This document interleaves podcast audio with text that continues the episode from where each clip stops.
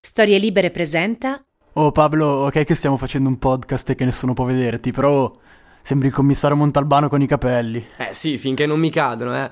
Ma poi parli tu che sembri Poirot, o va che l'Orient Express è già passato, eh. Vai tranquillo che siamo in Italia, i treni sono sempre in ritardo. Beh, effettivamente.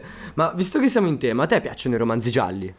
Ma guarda, piuttosto leggo i romanzi rosa, così almeno faccio colpo su qualche donna dell'Ottocento. Sì, vabbè, cinquanta sfumature di grigio in cui il picco di erotismo è la caviglia scoperta.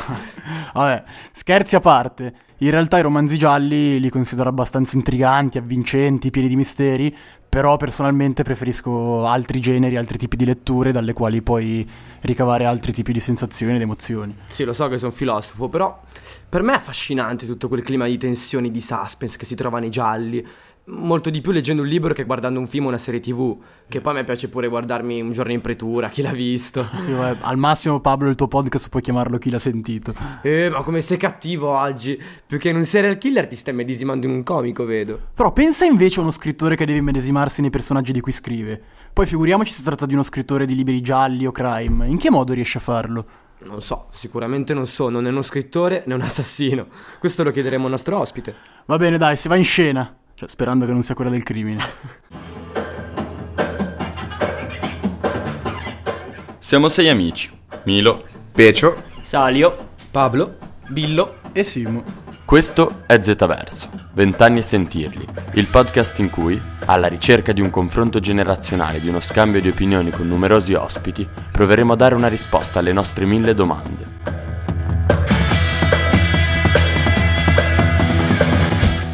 Da professori universitari a medici, da musicisti a influencer. In questo percorso ci accompagnerà chiunque riuscirà a soddisfare le nostre curiosità. In questo episodio di Zetaverso siamo Pablo e Simone e siamo qui in compagnia di Paolo Roversi, scrittore, e appunto vorremmo parlare di letteratura. Sì, esatto, e, pi- e più precisamente anche dell'immedesimazione dell'autore nei personaggi di cui narra. La prima domanda che ci è venuta in mente da farti, Paolo, riguarda il, il metodo Stanislavski, che come sicuramente saprai è, è uno stile di, di recitazione russo messo a punto dal regista nei primi anni del Novecento e, come ben sappiamo, ha anche avuto una grande influenza nella, nell'ambito della scrittura. E a te come scrittore ci piacerebbe chiederti se ritieni appunto che questo metodo sia anche inconsciamente poi applicato dai, dai diversi scrittori, dei diversi generi, o se c'è comunque anche altro che può andare ad animare la narrazione dei personaggi dello scrittore. Ciao a tutti e grazie dell'invito. Beh, diciamo che sul metodo Stanislavski non ci avevo mai pensato per gli, per gli scrittori, perché è una cosa attoriale, no? Sono gli attori che per entrare nella parte completamente eh, lo fanno. Però è vero che anche noi autori, quando costruiamo un mondo e quando costruiamo dei personaggi, siamo costretti ad immedesimarci. Immedesimarci sia nel più buono, nell'eroe, che è chiaro, nel commissario, nel mio caso nell'investigatore, ma anche nel cattivo. Se voi pensate ad esempio esempio al Silenzio degli Innocenti ad Hannibal Lecter, che era cattivo, era un cannibale, però proviamo una grande empatia perché l'ha raccontato in un modo in cui noi e- entriamo eh, nei suoi panni, e lui ci morderebbe magari, però insomma però è, è, è questo. Quindi quando tu costruisci dei personaggi, anche i peggiori, bene o male devi entrare, cercare di entrare nella loro testa, di raccontarli al meglio, di, eh, di costruirli quanto più credibilmente, in maniera credibile possibile, e quindi sicuramente una parte di metodo Stanislavski c'è, anche in, almeno inconsciamente. Infatti, per collegarmi proprio a questa domanda, um, uno scrittore comunque riproduce nella, nella letteratura, in ciò che scrive, certe determinate emozioni tramite poi certi determinati personaggi. E dunque, per ricollegarmi a una cosa che hai detto tu prima in precedenza, dei vari personaggi, per esempio dei libri gialli, il commissario, l'investigatore, il killer, l'Hannibal Lecter di turno, insomma, noi possiamo ancora distinguere buoni e cattivi, nel senso... C'è ancora motivo di parlare di personaggi positivi e negativi, sia nella narrativa, così come nel mondo reale, che poi è appunto riflesso della narrativa. Perciò ha senso o è anacronistica come cosa il concetto di buono e cattivo? Ah, assolutamente senso, anche perché nella letteratura crime ci sono diversi filoni. Uno è quello del giallo classico. Il giallo classico, per intenderci all'Agatha Christie, alla Conan Doyle con Sherlock Holmes, ma anche quelli per venire ai giorni nostri, il commissario Montalbano di Camilleri. È la struttura del giallo classico, e la struttura del giallo classico è rassicurante. Alla fine i buoni vincono sempre, i cattivi finiscono in gabbia o morti. Cioè questa è la struttura, cioè u- quando uno legge un giallo rispetto a- a- alla realtà in cui le indagini magari non portano a niente, non si trova il colpevole, tu sai già che quando leggi un giallo classico alla fine il cattivo finirà male e il bene vincerà, quindi si può assolutamente parlare di buoni e di cattivi. Poi naturalmente ci sono, c'è il noir, no? In cui può, può vincere anche il cattivo, possiamo raccontare la storia dal punto di vista del cattivo, le ragioni del male, e indaghiamo il fatto di perché sia così cattivo, cosa l'abbia spinto e quale sia la sua storia per raccontare il male. C'è un, un bellissimo esempio che faccio sempre di cos'è il noir? È eh, la storia di Cappuccetto Rosso raccontata dal punto di vista del lupo. E se ci pensate, anche lui ha le sue ragioni. Dice, questa qui arriva nel bosco con, con un cestino pieno di cibo, io nella mia natura di lupo qual è? E quindi, la mangio. Eh, Sotto un attimo interruzione che ho detto una cosa. è, è l'imprevisto, il bello della diretta, e magari la trama di un noir può partire da questo rumore misterioso. Oddio, spero. Però, perché appunto il concetto di buono cattivo, poi si può parlare anche di antieroi e di villain invece, dell'arco narrativo. Poi, poi questi sono temi che andremo a toccare.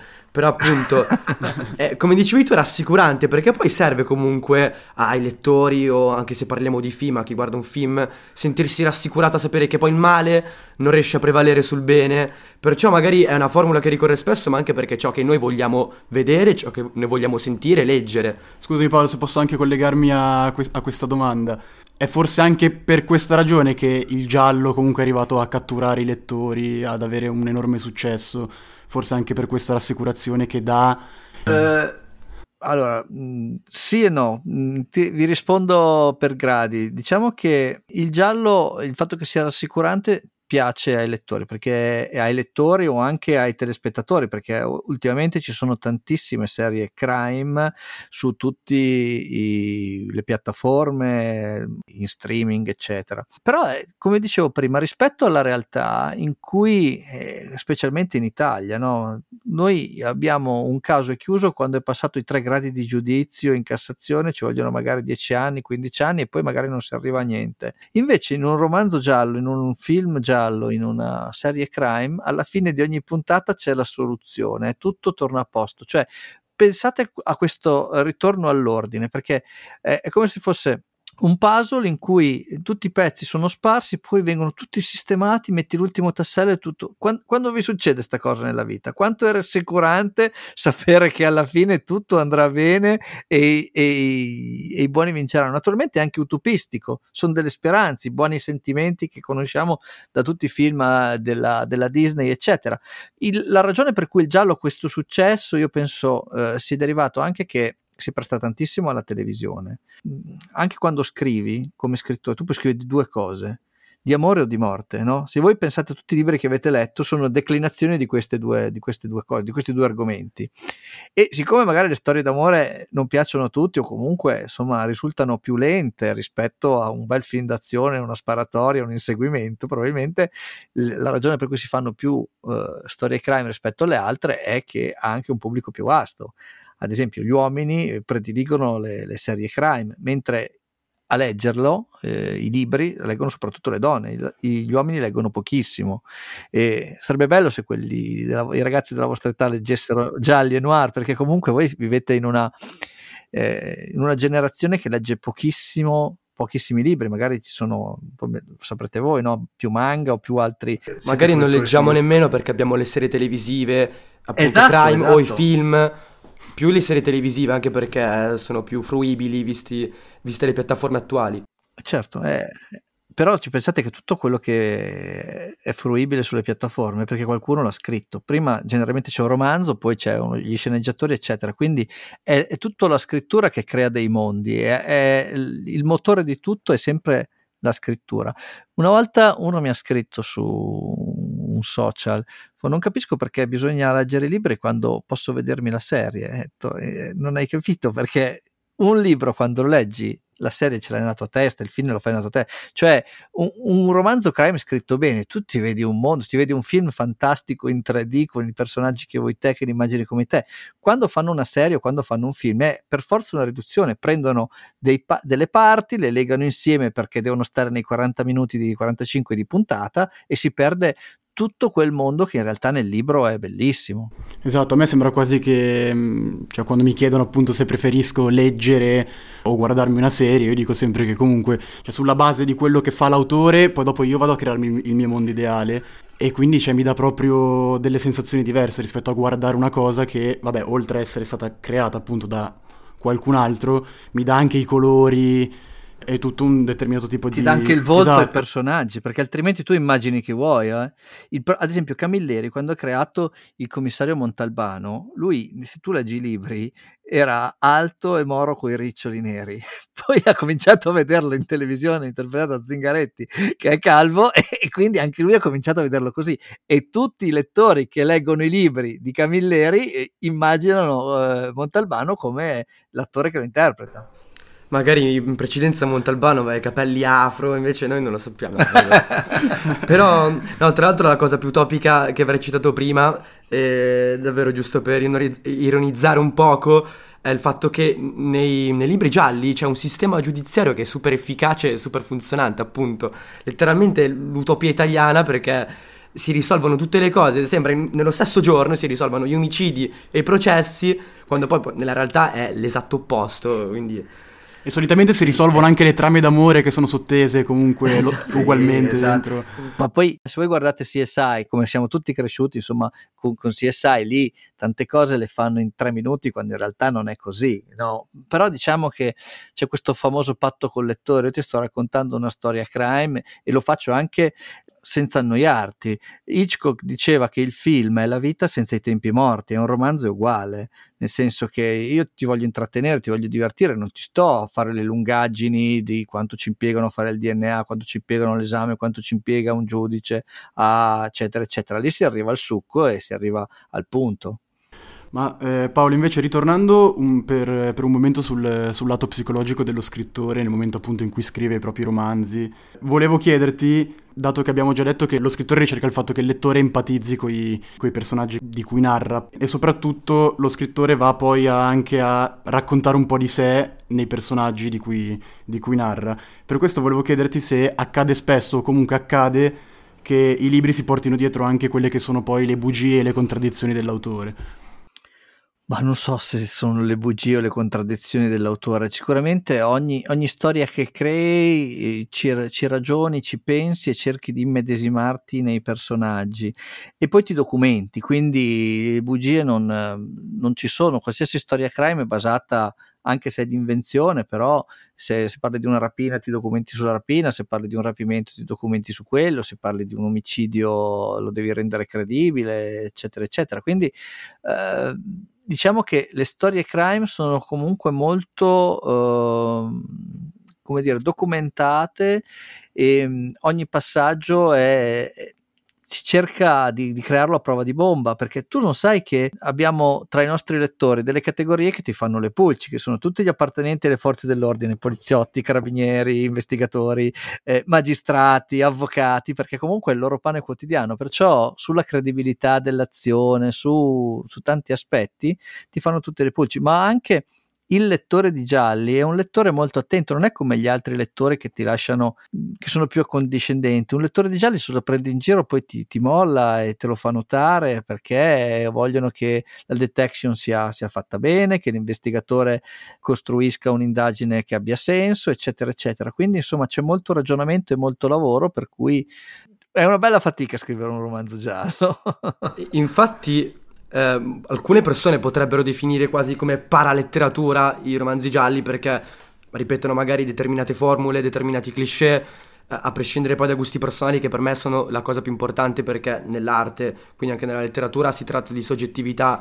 Finché poi non sta leggendo un libro che è scritto da una persona senza neanche la terza media, comunque si tratta di gusti soggettivi. Quindi deduco che tu avrai sicuramente un'opinione piuttosto alta ma... de- del genere di romanzi gialli, non tanto denigratoria come che potrebbe definirla no. letteratura spicciola. Ma sì, quelli che definiscono così ci sono, e ci sta- per anni il giallo è stata considerata letteratura di serie B, letteratura da, da ombrellone, perché alcuni puristi, vorrebbe dire alcuni tromboni, dicono che se nei romanzi non ti annoi non sono, non sono romanzi, no? Uno si deve per forza annoiare leggendo, ma in realtà anche sul giallo, sul crime, eh, l'affermazione che hai fatto, che si dice che sono romanzi di questo genere perché c'è una gabbia, ma in realtà se tu pensi a un po' tutti i romanzi che hai letto, Dostoevskij, Delitto e Castigo, è una storia crime. Il primo libro, eh, uno dei primi libri, il primo giallo della storia, tratta di un'indagine di un fratello che uccide un altro e di qualcuno che indaga. Eh, eh, Cos'è? Caino Abele? È nella, bi- è la è Bibbia. Bibbia è nella Bibbia. Ah, lo colta. Se tu pensi al, se tu pensi alle declinazioni del noir, tanti romanzi che sono grande letteratura sono assolutamente eh, imputabili al crime. Eh, il, il processo di Kafka è un legal thriller ante litteram. Cioè, se voi ci pensate, che dice ah il giallo, io non leggo gialli, poi gli dai tre o quattro titoli di, di, di, di famosissimi, no? E dico ah no, ma è vero, eh, ma è vero, perché sembra che il giallo sia solo il commissario cliché che indaga, ma invece no, il giallo è Simenon, Vasquez, Montalbano, Jean Claude Izzo, e James Ellroy, e Don Winslow, è avercene degli scrittori che scrivono così. Quindi il primo giallo lo troviamo nella Bibbia, che a quanto pare esatto. È il romanzo... Vabbè. Per alcuni magari un fantasy. No, vabbè. Più esatto. Che altro che sono riuscito a cogliere, mi sono subito sentito a anni di educazione cattolica che non ho mai fatto, però sono serviti per questo intervento. E, um, al di là di Siparietti, devo fare una domanda adesso, perché avevo letto delle statistiche Istat sul fatto che il quarantuno per cento della popolazione superiore ai sei anni eh, ha letto almeno un libro nell'ultimo anno, sono dati del duemilaventi, quindi facile pensare che sia per... ovvi motivi di lockdown, diciamo. Però appunto anche questo lockdown, quindi in questo periodo storico esatto, è, è possibile che magari molti lettori si siano riappassionati, che molte persone, soprattutto giovani, si stiano affacciando sulla letteratura, su tutti i generi appunto che possiamo trovare nella narrativa, nonostante poi ci siano i Netflix di turno che, come abbiamo già detto in precedenza, ma- magari molte persone dicono no, io guardo il film o la serie anziché leggere il libro, si stravincono sicuramente. E, e magari anche per ragazzi della nostra generazione appunto viene a meno leggersi un bel libro al posto di guardarsi la serie sulla piattaforma di streaming. Pensi che comunque ciò abbia delle ripercussioni poi eh, su tutto il mondo della letteratura, della narrativa in sé? Ma il lockdown sicuramente ha aiutato a vendere più ebook, eh, e la gente stando in casa ha anche letto di più, ha anche usufruito di più delle varie piattaforme. Cioè diciamo che se lo interpretiamo come intrattenimento, come distrazione, la lettura rispetto alle serie crime, alle serie televisive, ma anche al podcast, perde. Perché? Perché è immersiva totalmente. Tu quando leggi puoi fare solo quello, quando ascolti un podcast invece puoi guidare, puoi camminare, puoi fare altro. Quando guardi una, una serie te- in tv, intanto puoi usare il cellulare, puoi cazzeggiare, puoi fare altre cose e n- non sei obbligato a fare solo quello. Invece la lettura è una cosa che ci obbliga, ci prende tutta la nostra attenzione. È per questo che la gente, non, in un'epoca in cui andiamo sempre di corsa, abbiamo mille distrazioni, abbiamo i cellulari, i social network, eccetera. Faccio un esempio, eh, non so se ve lo ricordate, fino a qualche anno fa in metropolitana i cellulari non funzionavano, qui a Milano naturalmente, e c'erano tutte le persone con i giornali, con i libri eccetera. Oggi che da, da qualche anno ormai che i cellulari prendono, tu vedete ancora qualcuno che legge dei libri, che sfoglia dei giornali, io non ne vedo più. E vi faccio anche un altro esempio, quello dei treni. Una volta per andare a Roma non c'era Frecciarossa, ma c'erano, non c'era neanche l'alta velocità, e non c'erano neanche le prese di corrente, quindi la gente arrivava in stazione, andava nelle edicole, si comprava il giallo Mondadori oppure i giornali oppure le riviste e partiva per queste sei sette ore per andare a Roma e leggeva. Adesso con la presa di corrente, il wifi a bordo, voi vedete qualcuno che legge? No, sono tutti sui social network. Quindi il nostro competitor, se posso dire, di, come scrittori, come autori, è la tecnologia, ma è la, la facilità con cui ti puoi distrarre con un cellulare, con una serie, eccetera, perché la scrittura, la lettura ob- ti obbliga a essere presente al cento per cento continuamente. Però che cosa possiamo fare? Possiamo cercare di scrivere dei romanzi che siano eh, veloci, che richiamino le serie televisive. Infatti spesso molti libri noir, gialli, che vengono pubblicati, anche gli ultimi miei, richiamano molto le sceneggiature, quindi ci sono delle scene, c'è molta velocità, insomma tu li leggi, li sfogli velocemente come se stessi guardando una serie. Non puoi più scrivere dei romanzi in cui hai dei capitoli lunghissimi con otto pagine di descrizione, perché la gente ti molla, ti molla prima, cioè la scrittura si evolve anche coi tempi, cioè in un'epoca che va veloce, anche la scrittura deve essere veloce, non può più essere Proust e scrivere dieci romanzi della recherche. No, l'ho, l'ho pure studiato, io mi sono veramente annoiato. Eh, eh, la, quella crostata lì. Oggi, oggi ci, il passo deve essere diverso. Quindi secondo te è proprio anche lo scrittore che deve andare incontro al lettore? Certo, sì. Guarda, quando sarà successo anche a voi, avete cominciato un libro, vi hanno consigliato un libro e poi ci siete caduti in mani e piedi fino alla fine, in un giorno, in due giorni, poi magari avete letto tutti i libri di quell'autore oppure avete comprato la saga, eccetera. Perché? Perché vi ha entusiasmato, no? È scritto come se fosse un altro mezzo e tu sei, sei entrato subito. È questo che deve, bisogna fare. Poi naturalmente tu non puoi piacere a tutti i lettori. Cioè non, uno non riesce a scrivere un romanzo che vada bene dalle Alpi alle Piramidi, dai, dagli zero a novantanove come i puzzle, no, devi, devi decidere anche chi è il tuo pubblico, se sono di una certa età, se sono più giovani, se sono gli amanti del crime o meno.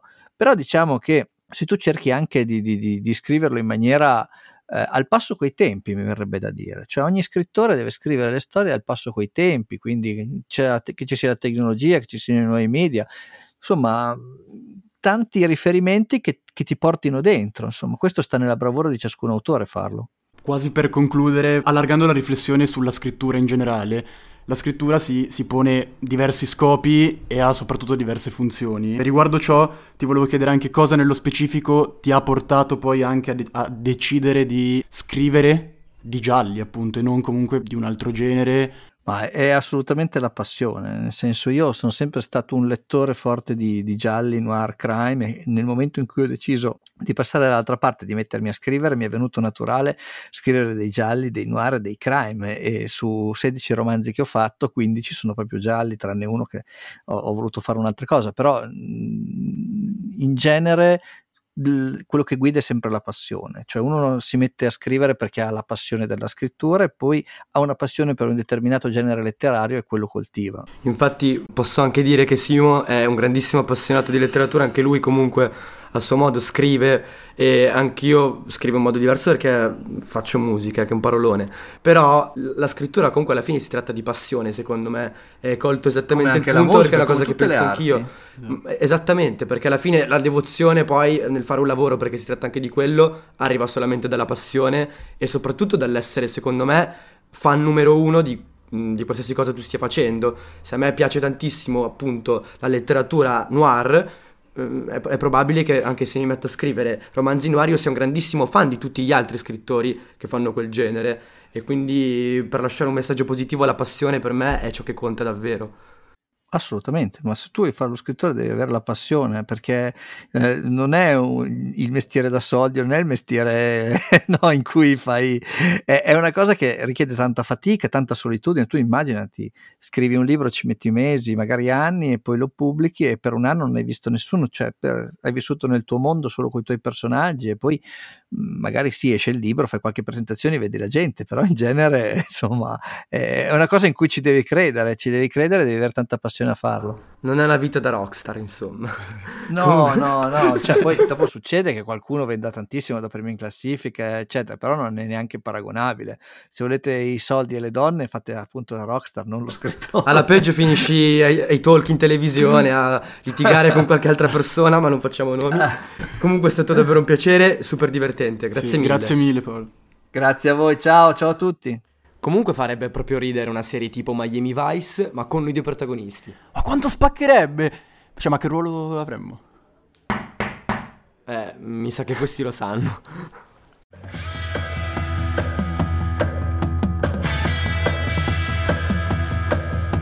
Io sono Pablo. E io sono Simo. E questo era Zetaverso. Potete ascoltarci su storielibere punto effe emme o sulla vostra piattaforma d'ascolto preferita. Potete anche trovarci alla nostra pagina Instagram zetaverso punto effe emme. Una produzione storielibere punto effe emme di Gianandrea Cerone e Rossana De Michele. Coordinamento editoriale Guido Guenci.